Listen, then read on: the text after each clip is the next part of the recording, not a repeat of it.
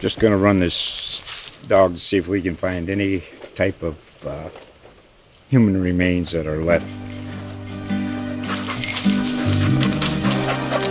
Listen to Where Secrets Go to Die, The Disappearance of Derek Hennigan. From the Detroit Free Press, a new podcast set in the woods of Michigan's Upper Peninsula. Available on Apple, Spotify, Freep dot com, or wherever you get your podcasts. Good, happy week eight. Of course, uh, it's week eight coming up in the N F L. Uh, happy week eight to everyone in the twenty twenty-three N F L season. This is the X and X's and O's with uh, me, Doug Farrar of Touchdown Wire and the U S A Today Sports Media Group. And the guy over there is Greg Cosell of N F L Films and E S P N's N F L Matchup. And Greg, we're almost halfway through the season. It's just raced by. It is moving pretty quickly. And uh, uh, I guess I guess that's good. I don't know. It's It just kind of is. It's just, you know, it's it's like Groundhog Day, you know, or Groundhog Week, or whatever, whatever Groundhog we would like to call it. Whatever Groundhog, all the Groundhogs. So yeah. uh, before we get into this week's matchup, I wanted to get, because the Ravens are playing the Cardinals and the Lions are playing the Raiders, so not, you know, matchup perspective. But it was a fascinating game, and I, I want to ask you about Baltimore's passing offense, which it, we were all kind of waiting for, and then it was there. But we talked last week about Aaron Glenn, the Lions D C's evolution. I thought he had a really interesting game plan. He seemed to want to counter the Ravens' run game with base personnel and five-man fronts. So when the Lions do this, they'll have Alex Anzalone and Derek Barnes as the off-ball guys, and Jack Campbell's usually playing on the edge. It was a lot of cover three behind that, and I thought that left some openings for what the Ravens wanted to do. I just – I'm not – You know, I'm not denigrating Aaron Glenn. If they had run the ball more, if it was more of a like a multiple run game like they usually do, maybe that would have worked. But I thought it was interesting that the Lions went in with a certain plan and the Ravens had a lot of answers for it. Yeah, this is something the Lions have been doing the last couple of weeks, by the way, since Jack Campbell has become a more significant part of, of their defense. So this was not specific necessarily to the Ravens. This is something they had been doing quite a bit. Um, so they did, they did. play a lot of five-man fronts out of base because Campbell walks up on the ball as an edge player. So it ends up being a five two front. Um, but as I said, this is something they've been doing. Uh, they did play a lot more a single high. In, you know, they played a lot of single high in this game, um, and there were certainly some openings. Um, and they couldn't really get pressure um, on the quarterback. They actually played more man coverage in this game than I would have expected, given yeah. that they'd not played a high percentage of man throughout this year. Um, cover one was their most played coverage. And normally you don't think about playing cover one against Lamar Jackson unless you're going to spy him. And they only did that, I believe, twice in the game. So that wasn't really a foundational part of their plan, Doug. So they did play a lot of cover one, but they did play a lot of cover three as well. Um, and I thought the I thought Todd Monken and that, that pass game really had good answers against that coverage. Um, they really were able to get into voids really well with their route concepts. Um, they were able to do some things into the boundary that you don't often see. So it was just a really good plan, and they were unable to rush the quarterback. You know, obviously with Lamar, as you know, you run into sort of that balance between, do we rush him hard? Do we rush him with what some call a mush rush? How do we go about it? Um, and I thought overall, the front of the Lions did not play with, with the needed assignment discipline, both versus run or pass, that's yeah. required. Dan Campbell mentioned that after the game, like, if we're going to do what we did, our guys have to be there. You can't let the ball go over your head. And Lamar had some touch throws um, where it was just, you know, bang. And he had that uh, backside vert to Zay Flowers, which I thought was, his, I think it was his third read. He's just playing so well in that offense. Which play are you talking about on that one? Do you remember? Uh, it was twenty-four yard completion to Flowers with sixteen seconds left in the first quarter. Lions were in cover four. Um, yeah, I don't want to, I don't want to sit here and look. Yeah, for no, no, I don't, I don't, I mean, yeah, that, that specific play, it was twenty-four right. yards. That specific play, I don't think I marked, but so I can't remember that one specifically. But just in general, I mean, we, we had said, like I, I mentioned last week, we like we're, Lamar's playing really well. It had this sort of off and on feel. How much of that was just, you know, as you said, with Monken dialing it up? I mean, is, is this, did you see steps forward beyond what the Lions did or did not do on defense? Well, I think one of the things you have to look at, too, is Lamar Jackson was not under much pressure in this game, uh, right. which takes nothing away from the fact that he made good throws. Uh, but there wasn't a lot of pressure on him. He didn't have to deal with that a whole lot. Um, you know, as I said, I thought their route concepts did a really nice job of, I'm sure, attacking what they felt were pretty anticipated coverage concepts. Uh, so it was just one of those games where it was clean. It was a very clean game for the quarterback in terms of secure and clean pockets, and it was a clean game in, ter- in terms of route concepts, breaking down coverages. So it really presented defined reads and throws, and it just it, it was the kind of game that looked, by N F L standards, just too easy. Yeah. Although Lamar still made some nice, you know, spot. Without throw. question. You still have to yeah. make the throws. Yeah. Yeah. So uh, into the week eight matchups that we're going to discuss. And here's an offense that did not look clean, and it kind of surprised everyone. Uh, Patriots at Dolphins. Dolphins against the Eagles, just my notes. Um, not a lot of crossing speed, acceleration, motion. No. And when they did do it, Cedric Wilson was usually the guy. It wasn't Hill. It wasn't Waddle. They got three decent pass plays out of those, but it wasn't the dynamic motion we've come to expect, especially from Hill and Waddle, as I said. And the run game just looked off. Formations were weird. There were some false starts where Miami just looked off in its own offense. It just wasn't gelling. And the spacing of the routes was weird. Like, I, I didn't – and I know the Eagles – I think the Eagles played – yeah, they were in they were in too high on thirty snaps against the Dolphins. And that's not something you expect from the Eagles. That's not – No, but that's how you play the Dolphins. Right. Um, so so you I don't play, know. they played that game specific specific to the opponent. Right. Um, and I think there's a couple of things to unpack here. Number one, let's start with how the Eagles played. First of all, they were playing with Sidney Brown and Terrell Edmunds at safety. So they're going to play split safety, and that is the best way to play the Dolphins offense anyway. And certainly when you have a rookie safety and another safety who's really not a back-end safety just by his traits. So you play split safety, um, and you you – keep everything in front of you, ideally. Um, uh, so they did they they did the right thing. They did what every coach would say you have to do when you play the Dolphins, is you play split safety, because you can't play single high because your corners can't handle the speed, and Slay and, and Bradbury cannot handle the speed. So they did the right thing. Um, the other thing is, watching this Dolphins offense, and again, you and I have seen it probably every game this year. It oh, yeah. did not look like the Dolphins' offense I had seen oh. through six games. And I oh. can't answer the, the why of that. I can only tell you what the film showed. But I don't recall Hill being in motion across the formation in that game, oh. which is something that has been a staple literally every single week of what they've done. They did not – even their run game – to me, the run game that they started with was nothing like the run game that I expected based on watching their first six games. Then they finally got to that in the third quarter, and you saw what Mostert did. He had some long runs. Yep. Because so, I, again, I can't explain the why yeah, of it. I can it only say that much more conventional as opposed yeah, to yeah. You know, I can only say that the picture of what the Dolphins did based on film did not look like what they had done in the previous six games. Yeah, the only explosive pass play they allowed in too high was Tua's twenty-nine-yard pass to Cedric Wilson with two oh three left in the first half. Slay looked like he expected Wilson to run in on a deep post. He was cheating inside, and Wilson cut it to the outside against cover four. But you're um, talking about the twenty-nine-yarder on third and eighteen? Yeah. Yeah, that came uh, versus – I mean, that was a loose cover four um, because it was third and eighteen. Yeah. Yeah. A uh, little bonus coverage. Yeah, Tua has faced two high looks more than any other quarterback this season, one hundred twenty drawbacks. No surprise there. Uh, three touchdowns, three interceptions. Now, Dolphins-Patriots, let's spin this forward. The Patriots in week two ran two high nineteen times.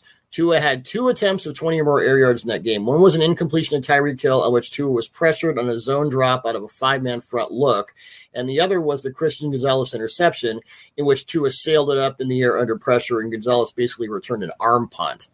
Um, the Patriots blitzed Tua eleven times, but they blitzed one hundred twenty-one times this season, so they'll do that. And I wanted to mention a guy I've always liked. One of their best blitz looks is with a four-man front and using Jawan Bentley as a free blitzer from the second level.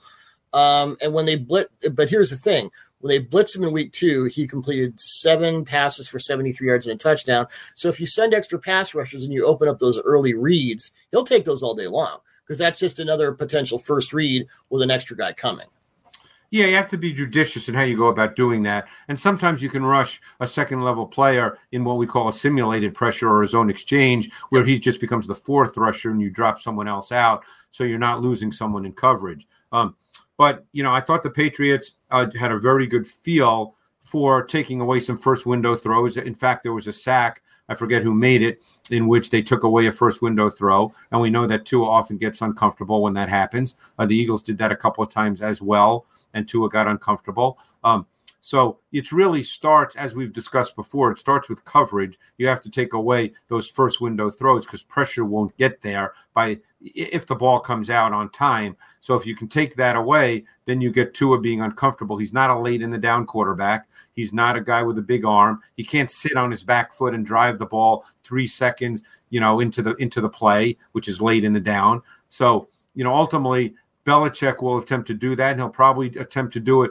differently than he did week two because he's not going to do the exact same thing, but he'll yeah. do it. He'll try to do it anyway. Um, I'm very curious to see, coming off this loss to the Eagles, how Mike McDaniel responds because, mm-hmm. like I said, I can't tell you what was in his head as far as his game plan versus the Eagles, but it certainly did not look like the Dolphins of the first six weeks. No, I went through the transcripts looking for clues, and there really wasn't much. You just, you know, we didn't execute. Looking for clues at the scene of the crime? Yeah, exactly. Um, yeah, uh, so that's a fascinating game. We have not talked about the Patriots' offense at all for obvious reasons. I don't know if we need to go into that at all. Mac Jones, kind of who he is.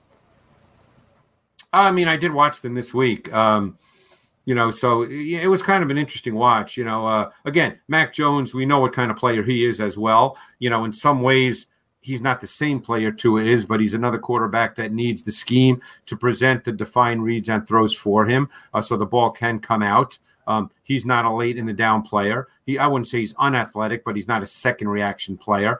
Uh, so, you know, it, it all needs to be presented to him. Um, and then he can make throws. Um, now, this particular week, you know, they dealt with a, a defense in the Bills that basically, I didn't think the Bills defense played well at all. The, um, the Bills generated no pass rush. Um, and they actually were able to sustain a bit with the run game, the Patriots. So uh, it allowed Jones to sort of play to his comfort level throughout much of the game, but that's the way he has to play. Right. Well, they're out. Uh, they're down uh, Trey White and Matt Milano and Daquan Jones, who might have been their three best defensive players this season. So that's rough. Yeah, and Daquan Jones had his far and away his best game of the year, maybe his career, the first time they played Miami earlier this season when the Bills, you know, easily handled the Dolphins. Um, but, uh, yeah, I mean, you know, the, the the Patriots offensively had been poor until this week, but they were uh, they at least they had some efficiency to their offense this week. One last thing on the Dolphins. Is that a burn the tape game? Do you just kind of move on like, ah, hey, some days I'm not a, you know, just don't have it. You know, again, I'm not a coach, but I'm not a believer in that. I think you learn something every time you put on tape. Oh, sure. Um, so, you know, uh, you'd like to think that, uh, and, and Mike McDaniel's a hell of a lot smarter than I am, but you'd like to think he's going to look at that tape and learn something and say, okay, this this didn't work, or, hey, I like this particular thing. You know, yeah. You'd like to think you learn something from studying the tape. And I mean, they tried. They they looked atypical, as we suggested. So maybe yeah. he's, maybe they were trying different looks. Maybe they were worried about the Eagles' pass rush. Oh, okay, this works and this doesn't. I don't know, but that was it was odd. Uh, Browns at Seahawks. The Colts against the Browns did a really good job of hitting Cleveland's defense with man beaters and R P Os, um, especially. Now, Gardner Minshew against Cleveland's cover one, and we mentioned last week, Cleveland will just cover one you. Seven of nine for one hundred forty-four yards and the touchdown of Michael Pitt, where Pittman ran a dig and just ran through Cleveland's defense. The Browns did not tackle well in that game, which was weird. Um, but they gave up almost five hundred yards of offense to the to to the uh, Colts. Yeah, um, and there were specific things that Shane uh, Steichen did to attack what the Browns do. Geno Smith, though, has not been great against cover one this season. Uh, twelve of twenty-four. One touchdown, one interception, and pass rating of sixty-eight point one. The Seahawks have been successful with underneath stuff against it, like curls, comebacks, and swing passes, but the fade balls to D K Metcalf have been a mixed bag, so maybe the Browns stick with that plan this week. Um, and something that you mentioned, and I went back and looked at it, in the last in their first four games, the Seahawks were at eleven personnel and ninety-one dropbacks, which ranked twenty-sixth in the league.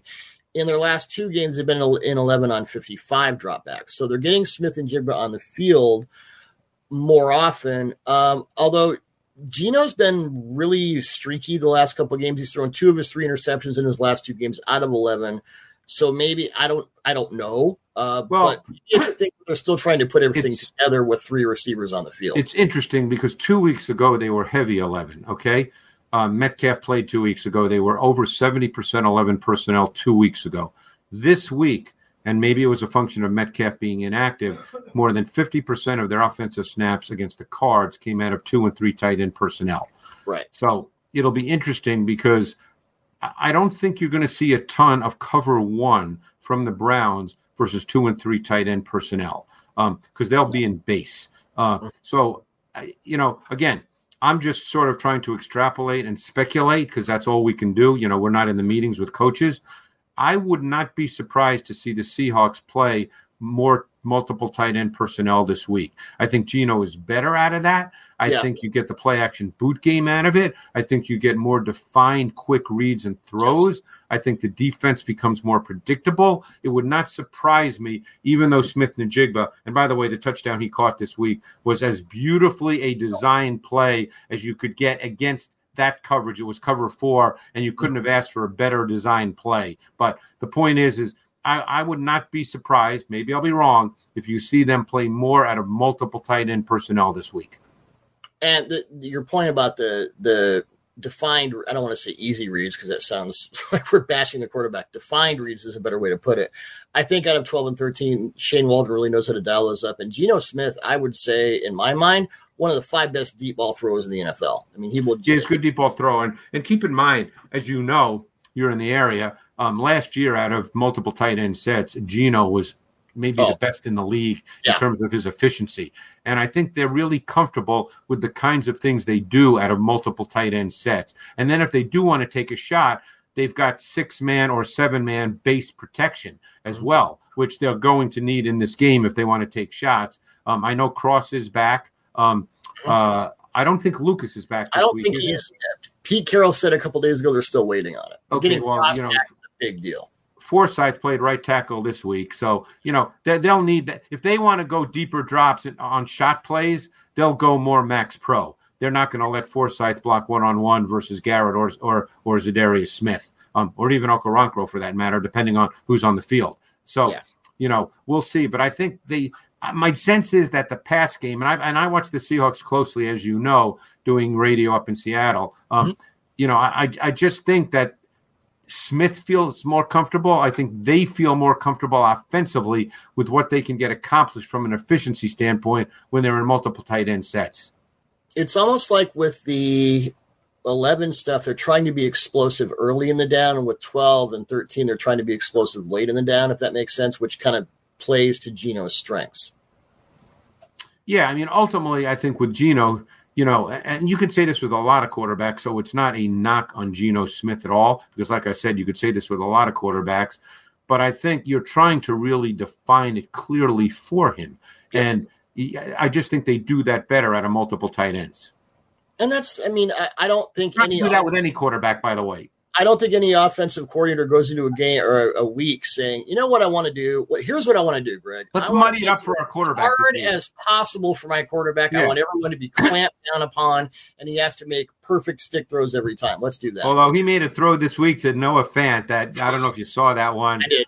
On I the did. mirrored over routes. That was yep. just pretty ridiculous. He and he he's kind of an effort thrower. Like he'll I'm yeah. showing off now, and he can get away with it. He's he's you know, he's No, he's, he's always throwing a beautiful ball. Yep. And, uh, yeah, so uh, I I don't know how much I want to get into Seattle's defense against Cleveland's offense because – Yeah, we can we can move on from that for yeah, now. Yeah, I will say Jalen Carter's probably the defensive rookie of the year if the vote is today, but Devin Witherspoon's knocking on his door. I like Devin Witherspoon a lot. Oh, he's, he's just yeah. fabulous. He was my C B one, and he's exceeded my expectations. Okay, uh, this is the Super Bowl. Is, was it uh, twenty-three rematch? Bengals at forty-niners. Um, there were two, Super Bowl sixteen and I think twenty-three. So here you go. Uh, the Vikings, we, we had talked last week about how good Brock Purdy is against the blitz. I love this stat. The Vikings blitzed Brock Purdy on fifteen of his passing attempts, and he completed all fifteen for one hundred ninety-two yards. And by yeah. the way, the Vikings only, blit, only blitzed fifteen percent of the time. Yeah, and, and, and you know, season rate of fifty-seven. I, I, I, again, this is not you, so don't take this as, as if I'm, you know, speaking to you personally. But the Vikings play a ton of five-man D-line fronts, okay? Right. And obviously they played a lot more because they got a lot of twenty-one and twelve personnel, base mm-hmm. personnel from the 49ers. 49ers played a ton more twelve, which I'm sure was the result of Deebo Samuel not playing. So you're dealing with an offense that my guess is lined up in fifty percent of their snaps, if not more, were out of base personnel. So mm-hmm. therefore the Vikings played their five-man front big nickel. So when when a five-man front rushes, I know that websites count that as a blitz because it's five. That's not a blitz to me. They're five defensive linemen. So I think those numbers are skewed. That's just my personal opinion. But anyway, the point is, I thought that Purdy played really, really well. Now, that the second to last interception, the first interception he threw, there was a reason that happened, and I could certainly go into the weeds. If you want me to, I'll be more than go happy to. Hey, if we're not, in the, we're in the weeds. Not, I don't do have it. to either, but I certainly can. We're in the weeds in the X's and O's. Go for it. All right. So, so basically, what happened on that first interception, which made it look like what the hell is is is Purdy doing? Um, obviously, we know that Purdy is a high-level timing and anticipation thrower. That's his game, and there are so many examples of that. He just has a feel for that. So that was a timing anticipation throw, and if you look at it pre-snap, the void in which he wanted to throw the football was wide open, and yep. he saw that, and he knew that he had Jennings going into that void. Jennings got pushed outside by the underneath coverage, so that immediately disrupts the timing of the play, okay? Number one. That's what happened. So as soon as Jennings get pushed, uh, Doug, he has to say to himself, you know what? I just have to get my you-know-what in there. I can't mm-hmm. run with my normal steps. I just got to get in there because it's been disrupted. But instead of getting in there, he decided to throttle down, take a few extra steps, and, and I don't know why. You'd have to ask him.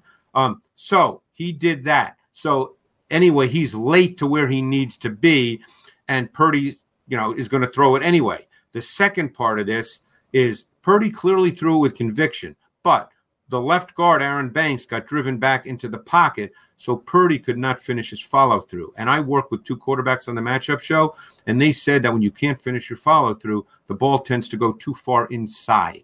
So that's exactly what happened. So it made it look really, really bad, but there were reasons for it. It wasn't as if Purdy just made a throw that was a head-scratcher. There were reasons why it happened. It just happened to look really bad. Yeah, he had a twenty-eight-yard completion to Kittle. And that was big time, yep. Yeah, deep over where uh, D J over. Watt pushed the left ta- backup left tackle, not Trent Williams, into him, and he was like getting – he was almost being thrown off his spot as he threw it, and I'm like, yeah, that was the- – Yeah, it was um, – he, he ran it versus Metellus. Uh, Purdy yeah. made an excellent touch throw with great ball placement on that one. Um You know, he made some really – he played really, really well. Um, yeah. um, you know, it's just – you know, obviously they they they changed their offensive approach from a personnel standpoint. As I said, they play a much higher percentage of twelve personnel, two tight ends, which is not something they normally do. Well, also when Trent Williams is out, that's a – that's a, that's a factor. We talked just about a little on, bit. Yeah, we'll we'll talk about on-off splits with McCaffrey. I don't know what – I don't want to know what their on-off splits when Williams is out because he's, you know, he's him. He is one of one. uh, I wanted to mention uh, Vikings-Packers. I really like when I watched the game live and then when I went back and watched it, I really like how Kevin O'Connell and his staff are dialing up passing concepts for Kirk Cousins, even without Justin Jefferson on the field. It's an expansive passing game, answers for blitzes in different coverages yep. on all levels of the field, and Cousins is playing about as well as I've ever seen him play. Very tough test for a Packers defense. It's been, it's been a bit iffy this season, but I just wanted to mention because I hadn't watched the Vikings offense a ton, I, a little bit, but going through just kind of what the Niners did on defense and the cover zero blitzes and whatnot, it really was more about, gosh, they're dialing up some really cool stuff in the passing game. Yeah, and I thought Cousins played really, really yeah, well. I mean, did. Because he made some throws. You know, people are probably going to look at this game and think, oh, the 49ers defense played horribly. No. They did not play horribly. They just They didn't make any big plays. That was the difference. We expect them to make big plays. Certainly sacks. They had no sacks. They did get close several times. They had no turnovers after the Ward interception on the first possession. No big plays, and they could not get off the field on third down. That was the killer. Yeah. Cousins was outstanding on third down. nine for twelve, one eighty-two. Um, eight of the nine completions resulted in first downs. He had success both versus man, zone, blitz, no blitz, um, worked out of muddy, noisy pockets.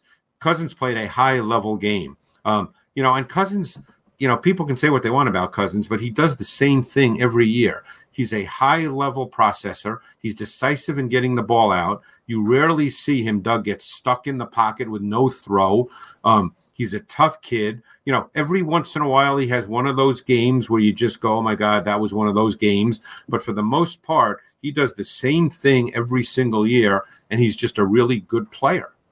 Yep. Uh, I want to mention also left tackle Christian Darrisaw. I thought was a bit uh, up and down last year. He is really He's a good playing, player, really playing well this year. So I just I wanted to mention because we haven't talked about Vikings offense a lot. We've talked about Flores and the blitzes and all that. I it's funny you mentioned Darrisaw because, um, and maybe I'm crazy. I don't fancy myself like the Brandon Thorns or the Duke Mannyweathers of the world as an offensive line guru. So I don't oh, want to you know maybe people say you're yeah. crazy, but he came out the same year as Penei Sewell. Um, mm-hmm. in the draft. I personally like Darrisaw better, but, you know, again, I could be seen as wrong, but I liked Darrisaw better as a, as a tackle prospect. And actually he's playing left tackle. And we know that Sewell, who's a very good player, by the way, is just yeah. playing right tackle for the Lions. So uh Jaguars, Steelers, Greg, you gave me some homework yesterday. You said uh, you, you gave me a clue and then you just stopped it. What are the Steelers doing with George Pickens recent as opposed to all season long? I gave you a clue. Is is Colonel Mustard in the Eagle Library or, uh, yes. you know? So here's what I here's what I deduced. And, all right. What did you deduce? Uh, he had four explosive plays in the first four games, seven in the last two. He's running more fade routes deep, especially against the Ravens and Rams. The Steelers are stretching their passing formations horizontally to give Pickens those one-on-one matchups as opposed to brackets. They're sort of moving him outside of the brackets. That was my So what are, so – What are they doing formationally to create that? That's the key. They're lining up. Do you want me to tell you? Yes.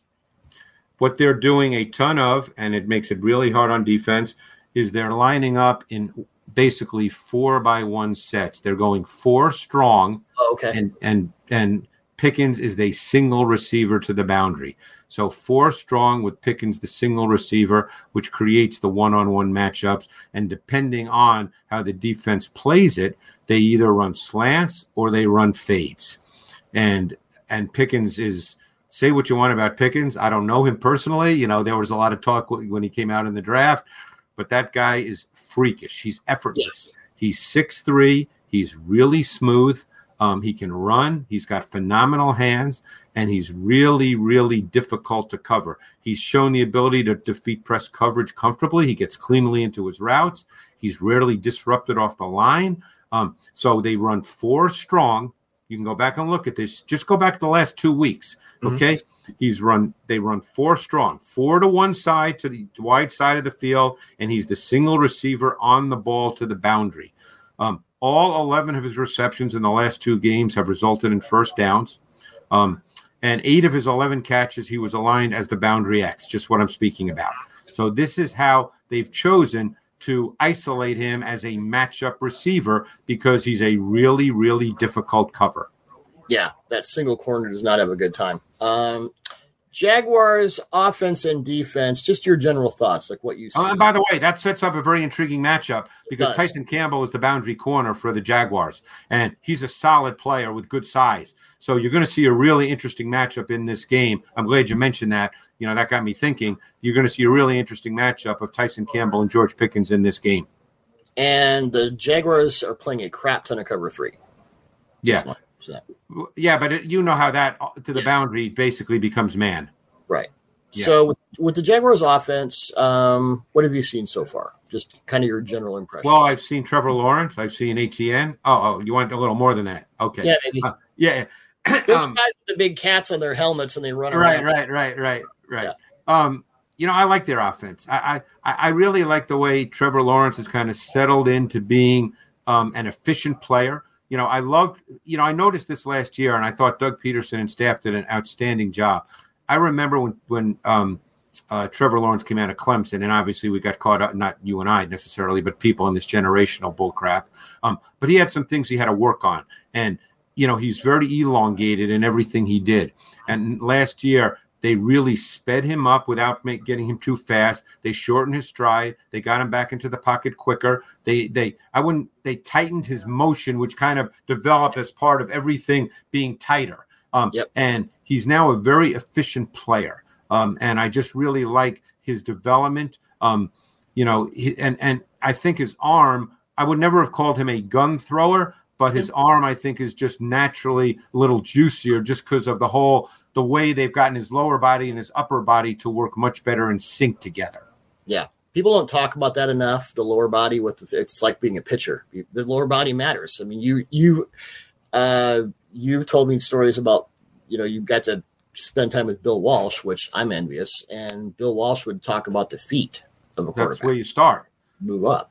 Yeah, yeah, it it starts there, you know, because it it all it has to work from the bottom up. Because otherwise, if you can't throw with a firm base, or if you throw off balance, sure, are there quarterbacks that can do that on occasion? You know, the Mahomes, the Allens. The, there's quarterbacks who can do that, and and there's no question we get excited about that. And every once in a while, it, maybe that's necessary.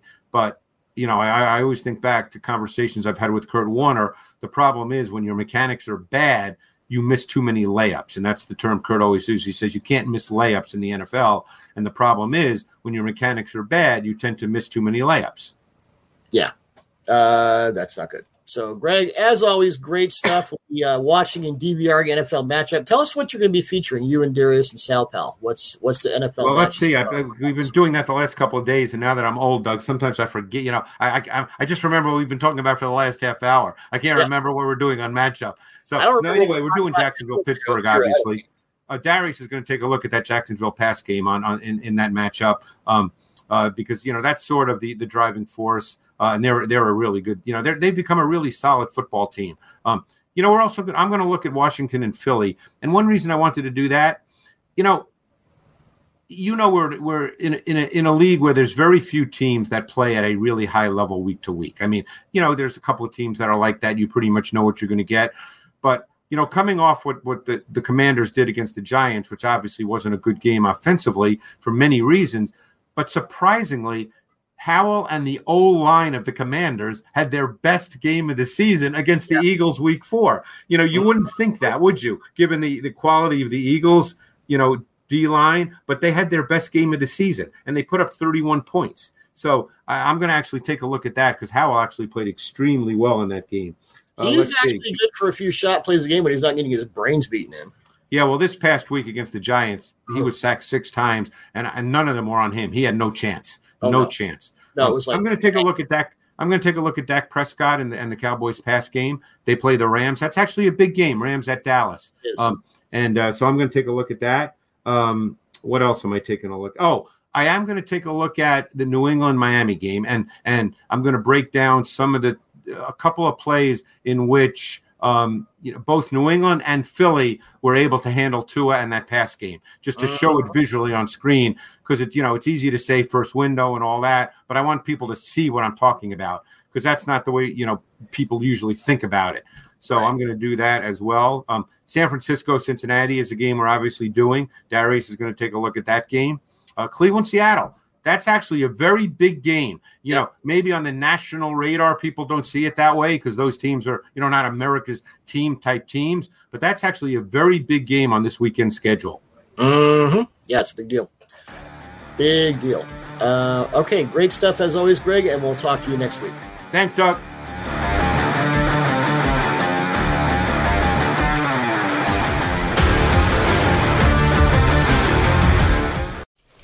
Just going to run this dog to see if we can find any type of uh, human remains that are left.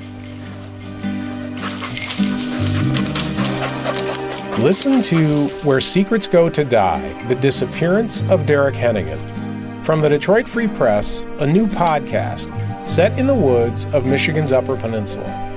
Available on Apple, Spotify, Freep dot com, or wherever you get your podcasts.